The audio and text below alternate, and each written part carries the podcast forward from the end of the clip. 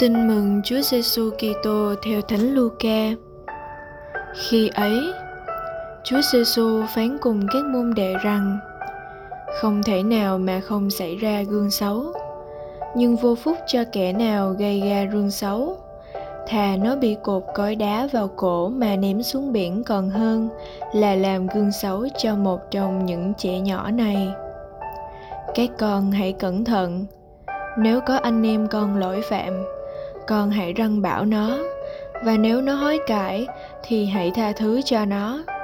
Cho dù một ngày nó phạm đến con bảy lần, và bảy lần nó trở lại nói cùng con rằng, tôi hối hận thì con hãy tha thứ cho nó.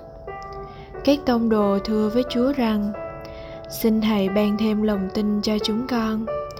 Chúa liền phán rằng, nếu các con có lòng tin bằng hạt cải thì dẫu cái con khiến cây dâu này rằng, hãy tróc rễ lên và xuống mọc dưới biển. Nó liền vâng lời cái con.